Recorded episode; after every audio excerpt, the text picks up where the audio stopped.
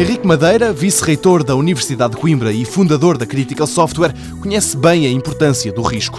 Se na informática e nos computadores nada pode falhar e tudo deve ser seguro, já na investigação científica não se pode trabalhar assim. Henrique Madeira usa como exemplo os três vencedores do Prémio Nobel pela invenção do transistor e explica que, hoje em dia, eles teriam tido mais dificuldades pelo caminho. Quando se financia a investigação científica, hoje há tendência muito grande para avaliar, para classificar, para garantir resultados e não se quer correr riscos.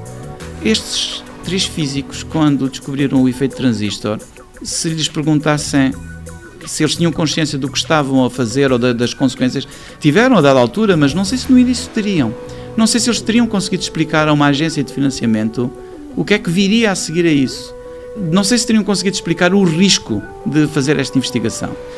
E a sociedade hoje é diferente da sociedade dos anos 50. E para algumas coisas é muito melhor em muitas, mas para outras coisas é pior a nossa sociedade hoje aceita muito menos o risco. Um problema que, segundo Henrique Madeira, pode arrefecer o progresso e inviabilizar as grandes inovações. Há muitas descobertas que implicam um enorme grau de incerteza. A investigação científica é, por essência, uma atividade de alto risco. O risco de não encontrar nada, o risco de nada descobrir, o risco de descobrir uma coisa que, na realidade, não é propriamente relevante de imediato ou que só adquire relevo muitos anos depois a noção do risco tolhe muito a nossa sociedade e, e, a nossa sociedade cada vez mais nos obriga a garantir que até na investigação científica as coisas tendem a dar resultado e tendem a dar resultado ao fim de três anos. Portanto, isto é olhar para um doutoramento como uma atividade de fabricar chouriços, não é? E não é, e não pode ser. E quando a investigação for olhada desta maneira, é a morte da investigação. Se esta opção continuar, avisa Henrique Madeira, mais do que grandes descobertas,